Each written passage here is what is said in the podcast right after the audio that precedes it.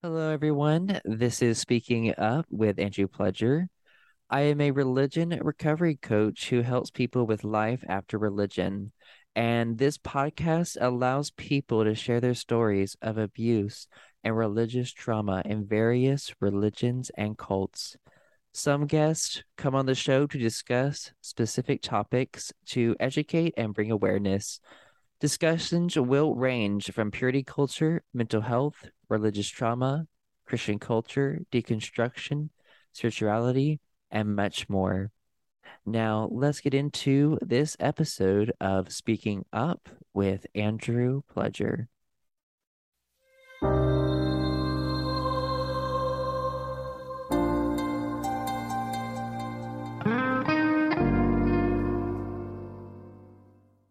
Hello, everyone. This is Speaking Up with Andrew Pledger, and I am here with Jane Ridley, who is a human rights lawyer who helps those seeking justice who experience abuse in religious organizations. And she used to be a part of the Sound Choices organization, and she is here to come on the show to talk about how the legal system fails to protect survivors of abusive religious institutions. How are you today, Jane? I'm good, thank you, and thank you for having me here. I'm excited oh. to uh, about the work we've done.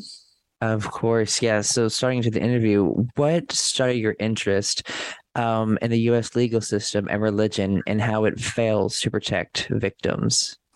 It was a it's a bit of a bizarre story and a journey, really. Um, but I've always had an interest in law. Um, I used to be in the police in England, um, but really, what I suppose, drew me to um, religious cults. So I've always studied religion as a general entity, um, but watching Leah Remini's aftermath with her coming out of Scientology kind of like spiked an interest, like it did most people. Um, and me being me was like, okay, so I'm traveling around the states. It was February 2018. And I was like, I'm going to go in one of these churches of Scientology. Like, I do believe her, but I just needed to go in. So I went in one in Portland and they were like, oh, we're here if you need us. There's this, that over there. And they left us to it. So I was like, grand. Got some freebies left and had a laugh about it. Then I went in one in New York near Times Square, and that's where it went south very quickly. Now, I was only in there for about 20 minutes, but it was the longest 20 minutes of my life. So I went in there and they were like, Can I help you? And I was like, No, no, no, I was looking around. But they were really invasive and they were really like, no, no, no, stick with us. Da, da, da. And I was like, no, no, no, I'm fine. Just, you know, leave them be. And then they said, like, oh, so what brought you here? And stupidly, I said, oh, I've been watching Leah Remini's show. Don't mention Leah Remini in a church because this is where it went wrong for me. Oh, no. And no. there mm. were, like, similar to Portland, they were like, oh, we have some stuff over here. So I walked with them. But the layout of the building meant I was trapped at that point, and they knew that. And then she kind of escorted me into this really small room and essentially tried to convert me. Now, this point, I sort of switched and gone, Why did you mention Leah? Let's not go there.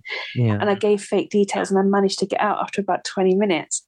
But it was the longest 20 minutes of my life. And I just thought, wait, I've just suffered 20 minutes, but people suffer 20 years, if not more. Mm, yeah. And it kind of spiked further interest. And then when I went to do my master's international human rights law, I knew from the day of applying I would be doing something about religious cults and the US legal system for my dissertation. And that's exactly what I did, which is how I've come to make the connections that I have.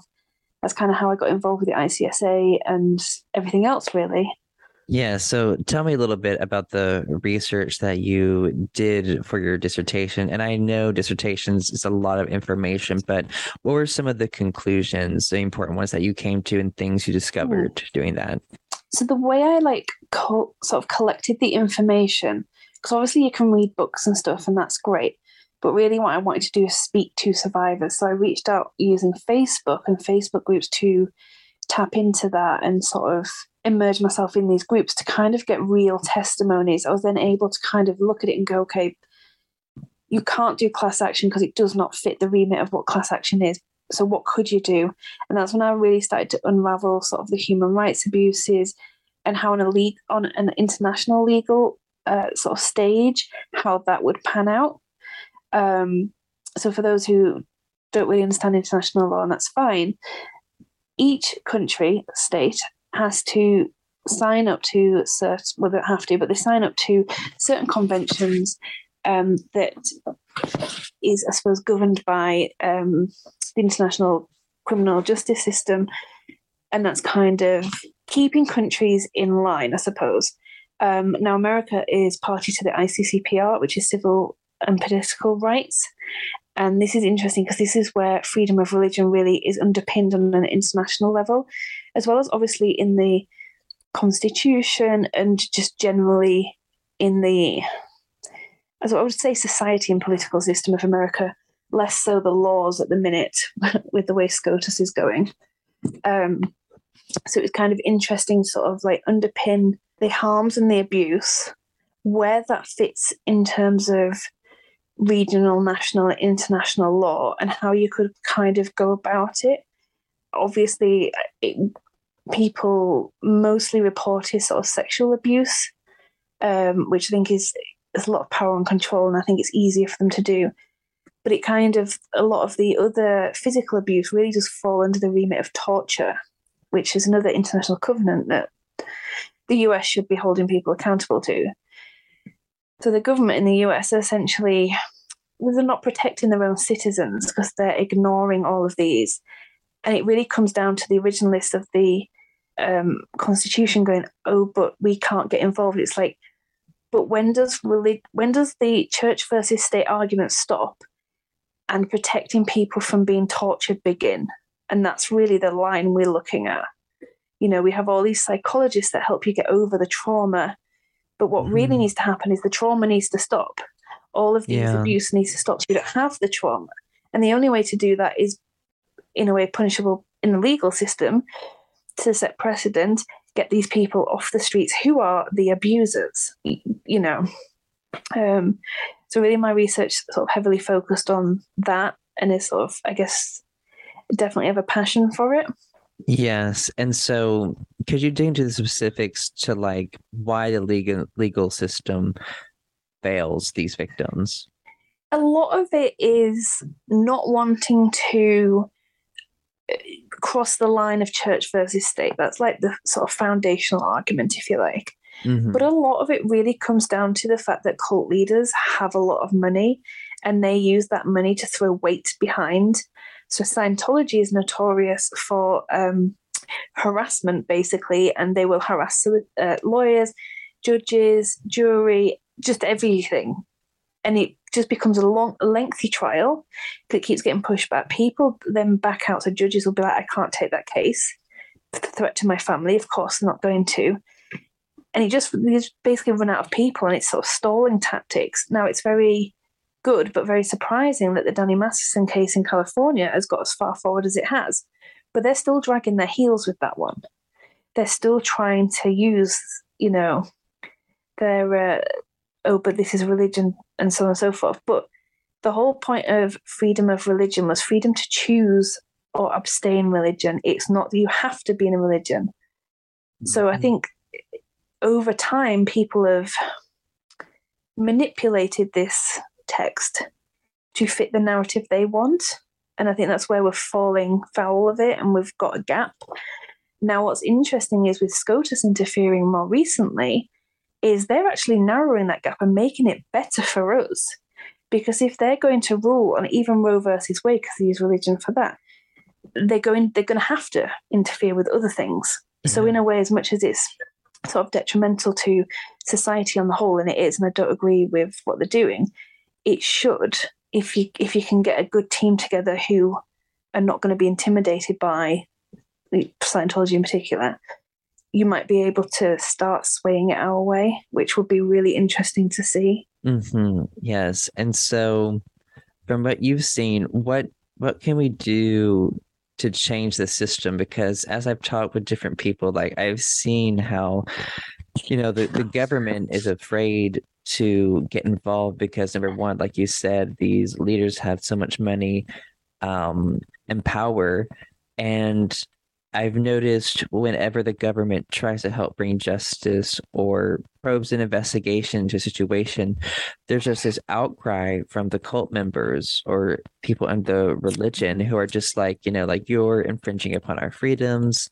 um there should be you know you should there should be separation of the state. Like stay away from us. Like we have the freedom and you know it's interesting yeah. because you know freedom of religion protects beliefs but it doesn't protect all actions because there has to be no. a line that is drawn mm-hmm. to protect victims of abuse and so i use this extreme example when talking about this of like you know if your religion calls for you to kill people or whatever well that's you know you're gonna be prosecuted because that's just not okay. That's way too far. You're you're harming someone else, you're taking someone else's life, and it's a danger to society. Like it doesn't matter if you think um, it's your religious mm. belief and that automatically trumps everything else. And like that's in a hyperbole, but just an example of um, you know, how we obviously need to draw a line. And so what what changes can be made to, I guess, really help bring justice for these victims. Well, what's really interesting about the example you've used is in the Catholic Church, which I'm not saying they're a cult, although some people who have left the church would say it is. Mm-hmm. They have the um, seal of confession. So if somebody does murder a child, rapes a child, or, or another person, if they confess to their priest, they're forgiven, and the priest is not obligated to oh. tell authorities. Wow. So mm. I think from that, um, cult leaders have got it kind of in their head like, oh, well, they can do this because it's seal of confession and blah, blah, blah. We can have religious immunity and arbitration and mm. and it kind of snowballs. Um, so I think there is a line, and I agree there's a line and it shouldn't be crossed, but it, it is crossed all the time. Um, but I think as well with the government and sort of pushbacks and everything, it's like we're fighting because we, we're passionate about this. But at the same time, in the grand scheme of things, from the government's point of view, they're looking at the whole of the US. They've got gun nuts going in and shooting children. That's priority number one. The climate crisis, priority two. And our fight keeps getting pushed down because it's just not it's, it's sad to say it's just not as great a, as the other risks with everything else that's happening. And although yes, children are being abused and everything else, it's like you can't solve everything overnight. Which ones you're going to prioritize? And I feel like with our stuff, it kind of just keeps falling short. Um, and they don't have the time, and I, I appreciate that. Um, but you know, we have overcome other hurdles historically. I always use like with LGBT rights in terms of, you know, people sort of kept protesting, they kept going on and on and on until they were heard. Although it looks like SCOTUS is going to try and revoke all that, which is Ooh. going to be very sad if they do. Yeah.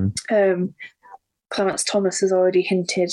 Well, actually, didn't hint. He flat out said it. Yeah. Um, and he's going to go after contraception. So, I mean, that's another hurdle for another day. Yeah. But I think we do kind of we just fall down the list, and I kind of understand why. I'm not necessarily making excuses, but I think if we keep making noise, eventually we'll have to be heard. Mm. You know, and it's you would maybe have to challenge at state level first. Um, kind of like what you were saying is you know there are certain things that aren't in the law because they've just never been taken to court and no one has committed mm. certain things for it to be added into law. And so I guess yeah. what what things need to be added into the law to protect um, victims of religious abuse? You know what? I don't know that anything needs to be added. I think it's the interpretation of the law to go, mm. okay, if someone's being abused, so let's just take a 12 year old child's been forced into marriage, okay, and let's take the religion out of it. This is just a normal 12 year old atheist child, the whole approach will be different because it's a it's a non-religious thing and it's child abuse and it's this that and the other mm-hmm. and i agree with that as soon as you pop that but they're in the this is my religion that is when people go oh i can't touch that mm. but this is what i go back to what scotus are doing because for whatever reason they ruled on a, a i think it was last month now um somebody been able to pray at the side of a college yeah. Uh, field I don't know why they had to get involved in that, but whatever. But if they're going to like give an opinion on that, they can give an opinion on why it's mm. okay to torture a child or even just another human being. But what's also super interesting is Amy Coney Barrett is part of a Catholic cult called People of Praise, where The Handmaid's Tale was actually based off that cult. Oh wow. So we're going to see a bit of a shift because she's an originalist of the Constitution as well. So she's very much church versus state, which is fine. But now I'm like looking at her going, but you've ruled on X, Y, Z in the past two months. Like, how can Mhm. you now say that you're an originalist? They're blurring their own lines because they're sort of, I suppose they've gone a bit power mad because it's it's uh, Republican leaning in the in SCOTUS, and I think that's uh, you know, I mean, with polygamy in Utah, because of the LDS church in Utah, which we have no issues with, we're not saying that LDS are like this, they're not. But it's one of those um, things, you know, first they come after me, then they go after you. So fundamentalists that are in the polygamous cults will go, oh, but hey, if they're going to come after us, once they're done with us, they're going to come after you. So the LDS leaning church are like, wait, we're not going to like challenge polygamy because if we do that, we're going to lose our sort of religion. But that's not true. Mm. Yeah, people don't like Mormons, and that's fine, but they're not Yeah. actually doing anything wrong. So like And, what you're There's no reason to go. Yeah. Sorry, just for listeners, just so I can, I'm trying to make an analogy. So basically, they see it as like a slippery slope. Um, Yes. if one thing happens and all these other things, so they're like, might as well not touch any of it or report any of it. Yeah. Now, in February 2020, they um, voted to reduce. So basically, before then, polygamy was in law, um, it was punishable and everything else. February 2020 came, they chose to um, lower it to an infraction similar to getting a parking fine. So you get like a $50 fine if you're found to be polygamous now, which no one cares about, you know? They'll just pay it. They have billions of dollars because they're fronting loads of businesses you know they're using their money to hide behind businesses so they don't care um, now one of the arguments um, came that by lowering it it will help women come forward. And it's like but does it? Because these women have been cut off from society. They're told the police are bad this is bad that's bad. They do not know how to report this. So you might make it easier on the outside but you're not giving them the tools to know how to report this and that it's okay. Because they've been essentially brainwashed and a lot of them coerced from birth. They they, they just don't know. They don't they don't take the risk because, like you say, the grass isn't always greener on the other side. It is, but they don't know that, and that causes issues in itself. So Mhm. with Utah, it's going to be a battle constantly. I think. Mm, yes, and so you know, I think it, it- this is definitely a very complex issue, and so and I'm just curious. I know you used to be a part of an organization called Sound Choices Coalition. So tell me how that started, Yes. and what was the mission behind that when that existed? Yeah. So basically, Kristen Decker was the founder, and she spent 50 years in polygamy. Um, and her dad was actually the leader of her group um, in Utah. And she left. She's very happy now um, and everything else. But her sort of mission was to educate people on the harms of polygamy, especially even just genetically. You know, there's issues there. Um, girls are groomed from the age of 12, they're married off really young. Um, there's forced labor. And it, what's interesting is from the outside, it looks like men are like in control, but actually, it's only certain men because they need wives. So if you have a load of boys, Mm, what do we do with all the boys? So when they get to about 12, 13, they're dropped off in the desert and gone, yeah, bye, fend for yourself. So you've got this whole culture of women are superior because we need to marry them and have lots of babies. And then if you're not a chosen male, you're dumped in the desert, uh, which we all know it's extremely hot in the summers out there. Like, how can they Mhm. survive? They've got no tools, no nothing.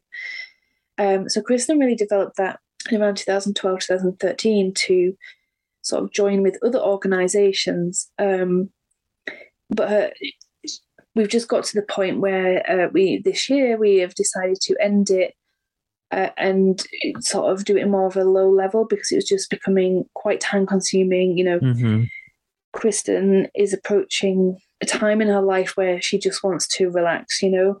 She's very prominent as a speaker, as an author, mm-hmm. and we will continue to collaborate in an ICSA sort of perspective and do, you know, joint speeches and teachings and stuff. Um, but yeah, the organisation um, has sort of yeah come to a natural end really. Um, but we did a lot of work in terms of even partnering with other organisations, such as Holding Out Help, who do more physical help in terms of housing people and that sort of stuff, whereas we did more advocacy, education. Um, we before my time, before I joined, they submitted to the bigamy amendments in 2020. Um, so they were definitely more advocates for change, whereas like holding out help and Unchained at Last is against child marriage. They're more proactive on the ground. So it was like that was kind of the difference. Um, but Sound Choices, they achieved a lot in the time that they had, um, and where they were going and everything. You know, we've had some wonderful donations, and we've been able to do a lot with them, and you know, help people who have come out of polygamy and needed sort of, sort of help finding. It's a bit weird because you're like trying to navigate a world where you've lived in it, but you've never actually been allowed to be in it. You know, even simple things like getting a bank account, getting social security numbers, you know, all those sort of, I think, day to day routines that we take for granted on the outside because they're just so normal to us. Um, you know, we will advocate for justice for people. Uh, we had a really complex case that's still ongoing, and I will still work with her, mm-hmm. um, where she was what was coerced into polygamy. Really, it was an LDS member who decided to mm. convert after they got married. You know, um, and that's in the courts at the minute. So we will continue doing bits and pieces, definitely. Mm, yes, that's good. And so, in addition to that, what are other things in your life that are doing that align with your mission? Uh, that I'm doing personally? Yes. Mm-hmm. Yeah. Uh, so I will be trying. Well, I will submit to speak at the ICSA again next year. Um, mm with Sound Choices ending recently, I'm still trying to find a new path for that. I was approached yeah. though on LinkedIn to collaborate and you know, it's just all about keeping the fight alive. You know, through my research, I developed really strong friendships with basically survivors of cults, and I'm still mm-hmm. friends with them now. So, any project anyone needs help on, I'm willing to, you know, uh, give up my time to do that. I think it's really important that we keep the fight alive mm-hmm. and keep yeah you know, I mean, I don't know whether you, I don't know how much you know about Scientology, um, but I interviewed David Miscavige, who's the leader, his dad, for my mm-hmm. dissertation. Wow. Sadly, he passed away last year. But with how Ron got out was, so Ron was trapped in his own son's cult. Imagine that. And wow. David gifted him um, a Kindle for his birthday and forgot to disable the Wi Fi. Mm. Now, Ron, being in his 60s at the time, lent on one of the words and didn't realize and it came up with like google this word i guess like for um, a definition. So he was like oh hey i'm on google. So he was like oh just let's have a google what scientology is like. So he googled scientology and he was like oh holy crap. All of this abuse what is going on? And that's when he started plotting to escape his own son's cult. Mm. like could you imagine? So the fact that there's a web presence we need to keep up with web presence we need yeah. to keep popping up anywhere and everywhere we can because all you need is just another Ron on a Kindle or something really innocent, mm. and they might be able to find help, you know. And I think that's really important to kind of keep speaking on it. And sometimes people might want to go towards an individual rather than an organization for fear of repercussions if they mm-hmm. go to an mm-hmm. organization that's well known. Yes. And so, what other organizations do you know of that help cult survivors? Um, there's quite a few out there. There's the Aftermath Foundation, which is Scientology. Um, there's a good few Facebook groups, um, to be honest, just for sort of general cults um, or like cult therapy, sort of helping support, mm-hmm. you know. Um, there's Holding Out Help, which is more polygamy based. There's Footsteps in New York that actually they help the um, Hasidic Jews leave. Mm-hmm. I wouldn't mm-hmm. necessarily call it a cult, but I suppose in a way it does kind of fit the bill. Um, there's so many organizations out there in different pockets of America that can help. It's mm-hmm. just kind of knowing how to access them. And I think that's really a pivotal point in terms of how can we make everything more accessible to these people who have been cut off. Mm, yeah. Okay, awesome. And so, what advice do you have for people who are trapped in toxic and abusive religious environments and really want to escape? It really depends on how um, free they are in the real world, because even a simple Google search, the ICSA would be a good start starting mm-hmm. point. But if they're not um, able to Google, this is the hard part with the way technology is going. If they don't have that, it's a case of really. I had somebody um, mm. when I was doing my um, dissertation, I interviewed, and they um, had a friend who was part of a polygamous cult, basically managed to escape one day, went to some sort of government office somewhere in Utah and was like, help me. And because she was dressed like a polygamous person, they were like, we don't want you here. She needed medical attention and she basically had to go back to the cult. Oh. She died oh. because someone in the outside world didn't recognize that this person just genuinely needed help. Mm. You know, so it's it's it's hard to reach those groups of people. That's that's the hard part because yeah. sometimes they don't know what's going on. You know, um, there's pockets in Utah. Utah's got stunning landscape, but at the same time, it's to be quite remote, and there's these pockets of people living there, sort of in the sort of hills, and they just don't know how to get out to access the help. So I suppose you can Google it, but it's not always that simple.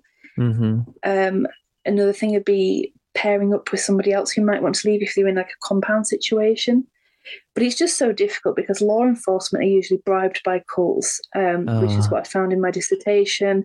So I had, uh, it was in Texas, it was the House of Yahweh. Somebody, um, well, a group of them, about five, six, were like, okay, we've escaped.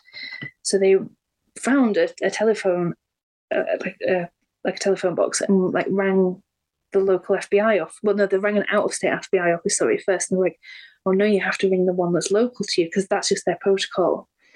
And what really should have happened is gone, they should have realized, like the call handler should have been like, there's something not right here. But anyway, so they had to call a local one. Um, and that was intercepted, I think, probably by a cult leader. But then the police came and picked them up and took them straight back to the compound. And eventually they did get out and then it went to court. So then mm-hmm. the court went and interfered with all the jury. So they had to move the court so oh, far away that the court couldn't interfere, that the victims couldn't get to the courthouse because they had no money because the oh. court had taken it all. So it got to court and it had to be thrown out because none of the victims could make it. Oh. When you have law enforcement who are interfering and getting paid off, it becomes really difficult. It's just not a clear cut answer. Like, mm. I wish I mm. could say do X, Y, Z, and everyone will be free, but it's just not going to happen. Yeah. So it's like, who do you trust? You know, it's really organisations like the Aftermath Foundation, for one, that would really be able to, because mm-hmm. they're sort of widely spread, um, to be able to offer a bit more help and support, I suppose. Mm, yes, most definitely.